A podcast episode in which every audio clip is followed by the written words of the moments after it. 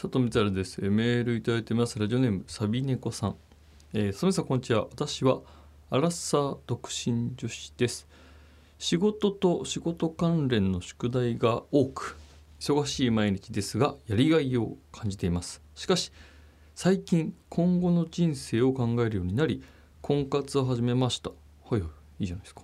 いろんな人と出会うのですがどうしても嫌なところにも目がいってしまいなかなか交際に踏み切れません。30代になり価値観がガチガチに凝り固まってしまっており困ってます。婚活だけでなく職場の後輩指導や先輩との関わり方にも影響していると感じます。価値観や考え方を柔軟にするためにはどうすればいいと思いますか？なるほどね。30代か。30代の時ってそうだね。でもお仕事がね忙しくてやりがいを感じているっていうのがもうなんか何よりだな。なんかすごくいいじゃないですか。それなんかそこってなんかやっぱね生きていく上で当然お金を稼がなきゃいけなかったりとかする中でまずそこ前提が今仕事忙しいけどやりがい感じてるんだっていうのがなんかあのしっかり自分の中でこう言語化して改めてそう思えているっていうのはまず素晴らしい僕もあのすごくそうなんでいいなと思いました。でまあねご結婚をしていこうっていうところで婚活されてるのも全然もちろんね素晴らしいことだと思うんですけどどうなんですかね？やっぱりなんかこれは人にもよるのかもわかんないですけども30年とか生きてくるとなんとなくこう自分の中でこのありなしがはっきりしてはきますよね。こういうことが好きでとかこういうことが嫌いでとか、うん、でもこれはありでこれはなしでみたいな。それはなんか自分の経験則経験によるところもそうだしそ育ってきた環境とかあと親とか友達とかいろんな蓄積で、まあ、そんなことになっていくのがなんか肌感としてそれこそあ自分って飲み会嫌いなんだなとかあのはっきりと分かってくるのって多分20代後半から30代とか じゃないですか。それがまあいわゆるねこのサビネコさんでいう凝り固まった価値観っていうことなのかも分かんないけどそれがだからなんか僕は悪いことだと全然思わなくて凝り固まったっていう言い方をしてしまえばまあそうなんだけどやっぱり改めて自分ってこういう人間なんだなって思うとそうなんだなっていうあの思える。ある種自分らしさをサビネコさんの自分らしさを形成しているような気も、まあ、してて。でただ一点こう例えばそれは他の人にも同じことがまああって。でまあこれはな許す許さないみたいなとことはちょっと話がずれるのかもしれないんだけど自分がこだわり持ってやってるとか自分的にこれがありだと思ってるものが他の人からあのどう見えてるかって意外と分かんなくてだからこっちがああその感じかって思うところが逆にもやっぱりそこは及んでくるっていうのはまあ覚悟をした方がいい僕はもうそうですけどそれはサビネコさんもそこはもちろん覚悟した上で、えー例えばご結婚するなりなんなりしていかなきゃいけないとは思うんですよ。でもうこれは生理的にどうしても無理だとかあのそうだったら話は別ですけどあの、えー一生過ごしていく中で完璧に相性が一緒だなみたいな人はもうあの出てこないです一生。もう100%出てこないと思う、まあ、それが例えばどんなにイケメンであれ、えーどんな俳優で人格者であれあの必ずなんやねんって思うところがあるし出てくるしそうの方がいいしあこうこうなんだって、うん、こここに関してはこういうことする人なんだなっていう発見がやっぱあるもんで全く同じ価値観感覚でなんていう人は家族ですらないわけででそうなった時にあの自分のそうはみ出た部分も許容してもらわなきゃいけなくなると思うんですよね。ある種。だから許容してもらったはみ出た部分こっちもあこういうはみ出方をするんだなっていうところをうんその生理的なところ以外でねちょっとなんか、うん、感覚的にも無理だなと思ったら無理でいいと思うんだけどうん。そう自分も間違ってることがあるだろうなっていうところを前提にしてまあ人と関わっていくっていうのはいいのかもしれないし、まあ、これまあ自分にも言い聞かせますけどもやっぱり自分がこうやって生きてきたで30代なんか僕はもうバリバリにずっと仕事して45までバリバリ仕事してきたから絶対にこの方程式で間違ってないと思ってることも時代的には逆の風が吹いてることもやっぱりあって、まあ、特に放送業界だと。だからこっちの場合はこのこのルートで行った方が面白くなるんだよなっていう VTR があったとして絶対これ間違ってるなと思うけどやっぱり頭ごなしには否定しない、うん、僕はこう思うけどもしかしたら今そうなのかもねっていう言い方をするかな。うん、それは向こうがそう出した結論があって理由が一応あるだろうからで話した上でうん分かってもらえるんだとしたら僕だったらこうするけどねって言ってこう VTR 直したりとか。でもこだわりでそうやって作ってる人もいるから。うん。なんか何が合ってるかか合ってないかみたいなことっていうのは意外とこう基準は自分以外のところにあったりするっていうとこなので、まあ、この後輩指導や先輩との関わり方っていうところもまあ僕はそうだと思うんですけど、うんと、自分の基準なんてたかだか自分が30年生きてきた基準で、うん、なんかそれを正しいと思いすぎないことっていうのは我々こう30代とか40代とか50代とかここから生きていく上ですごく大事なんだろうな。20代の時ってなんかやっぱペーペーだしなんかどこ行っても何やかんや言われるし大人に。だからなんかどっかで自分が違うんだなって思いながらある種謙虚でも入れたんだと思うんですよ。プラス若さみたいのがあってフレッシュだし。間違ってもまあいいしいいし。大人になるとなんかこう間違わないようにするしやってきたことに自信も出るからそこはあるのかもしれないね。うん、まあ、偉そうなこと言いませんけども。はい。まあでも仕事が楽しいのは何より。はい。ということで番組に参りましょう。里見ザリン休憩室。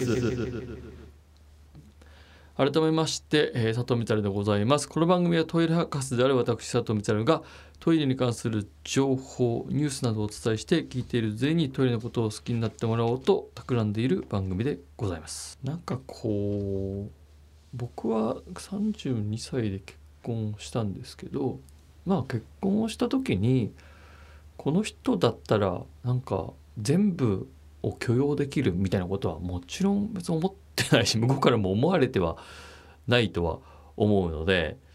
えー、今もね何その発想とかあそんなことすんだみたいな発見は山ほどあるけどあるけど、まあ、やっぱり今僕結婚して13年だったかな。とかなるとなんとなくそのこういうことが起こる僕がこういうことやってしまうとかあの傾向は見えてくる十何年いてねようやく見えてくるもので,、うん、でそうなるとこうねさっきの話じゃないけど自分も同じようなことでもしかしたらこうなんか嫌な思いさせてしまうこともあるかもしれないからでしかも例えばじゃあ僕が「いやこれ何?」って思ってったことも別に本当はそんなこと思わなくていいことなのかもしれないなって思ったりとかすることで、うん、うちはまあうまくいってるっていうとあれだけど、まあ、話もよくするし、まあ、仕事がね今ありがたいことに忙しいっていうことを逆に言うとまあ僕はすごく許容してもらってるというか。まあ、子供のこともだいぶ任せてるし、まあ、そこのバランスがよくうまく取れてうん、でこっからまあ今のペースでどのぐらい仕事をしていくか僕は分かんないけど、まあ、そこをこう家族の中で調整していくんだろうなとは思いますね。なんかその一緒に生活する人をやっぱ探すさっきの婚活っていうことは一緒にまあ別にね、それは結婚して離婚することになったって別に僕はいいとは思うんですけど別に離婚が悪いことじゃないと思うしでもまあ婚活をするということはやっぱりその一緒にする住む人、うん、一緒に生活していく人で今は昔と違うからね別にお財布別々で結婚してるっていう人もいるしそれいろんな家族の形があっていいとは思うんだけどまあ一緒に住まないっていうパターンもあるしね別居婚とかもあるからまあ一口には言えないけど、まあ、一般的にじゃあ結婚して一緒に住むってことが前提だとしたらやっぱりその生活する中でのあの許せる許せないは絶対あると思うからうんそこを大事にしながらも自分もはみ出るなっていうことをやっぱ感じていくっていうのはまあ婚活以外のことも含めても僕も大事にしていこうった方がいいのではとはちょっと思うかもしれないですね。はい、えー、トイレ情報いきましょう。トイレ情報。トイレ情報。高級レストランでは行きたくなくても男が先にトイレに行け。ジャパンフォーブスからの引用です。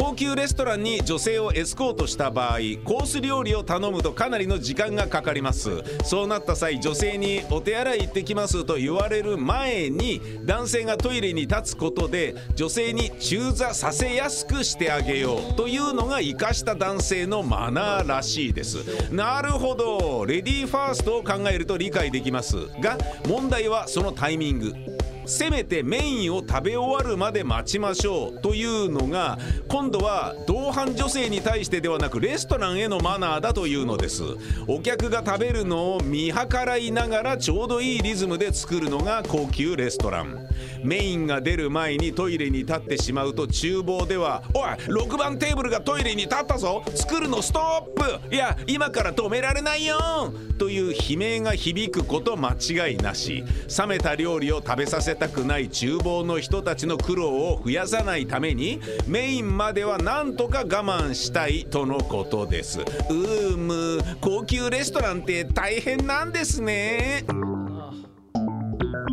いやーそうかなんかめんどくせえなと思っちゃうな。まあなんかその先にトイレに行くことでそのお相手の方がこう行きやすくなるみたいなのはまあわかるというかまあいいとは思うんだけどそうね。メインまで待たなきゃいけないとかっていうのがなんか僕は結構あの途中でガンガントイレにも行きたくなっちゃうタイプなのでまあそれがマナーだとしたらやっぱそのもうじゃあチェーン店でいいやと思っちゃうな。あ思っちゃうな。チェーン店は関係ないから。そんなこと言わないから、うん、やっぱりサイゼリヤでもねバーミヤンでも別に厨房でうんぬんないから別にトイレ行ってたとしても置いといてくれるし。ドリンクバーで立つしね何回も。なんかまあ分からないでもないですけどね。その料理っていう作品を一番いいタイミングで出してくれるっていう。なんか美味しい時に出してくれるっていうことなんでしょうけど僕はなんかそんな高級料理店なんかほぼ行かないんであれですけどたまにこうやっぱ結婚記念日とかなんかその誰か奥さんの誕生日とか子供の誕生日みたいな時はちょっと特別な店を予約して入ったりもするんですけど、まあ、それでもまあそそんなにねこんななんかうんなんていうのマナー重視されるようなねお店に行ってるわけじゃないからまあ大丈夫ではあるとは思うんですけどやっぱり大学卒業してお笑い始めてその社会人経験っていうのがないっていうかまあそのお笑い芸人と放送作家っていう世界の常識だけしか知らないから世の中のマナーみたいなとこはすごく知らないですよね。勉強不足だし。知らなきゃいけないんだろうし。そこに対して諦めちゃってる自分もいたりとかして、うん、本来はこういうの知っとく方がなんかスマートなんだろうなとは思ったりはしますね。はい、えー、もう一個いこうかな、えー、鳥情報。トイレ情報。ミニチュアトイレ作りの技能を競う世界大会が北九州市で行われました。テレビ西日本からの引用です。衛生陶器を一定の形に作り上げる成形の技術を競うこの大会は世界9つの国と地域から集まった精鋭たちが争いました。北九州市に本社がある TOTO が4年ぶりに開催したこの大会は制限時間1時間で柔らかい土の状態の素材をメスで削ったり竹べらで整えたりしながらより美しいトイレの形を作っていくもの。実際のトイレもこのように人が作っているのでしょうか？当たり前のように使っている便器の流線形は実は職人さんの技術の結晶だったんですね。そうですね。衛生陶器の成形はもう全く職人さんがこう今も作っているということですね。だからパナソニックのあの有機ガラス化品素材いわゆる樹脂のトイレはもう全部樹脂なので、えー、違いますけども陶器に関しては、まあ、こういうような形で形を整えてで焼き上げるっていうことをやってるわけですね。うん、北九州市の TOTO 本社は5年ぐらい前に、えー、工場見学も含めて行ったかなそれ以来ちょっと行ってないのでまたちょっと行ってみたいなというふうに思いますね。はいということで、えー、トイレ情報でした。えー、メールお待ちしてます、えー、メールアドレスはトイレットアットマーク JORF.CO.JP トイレットアットマーク JORF.CO.JP までです。また来週聞いてください。さよなら。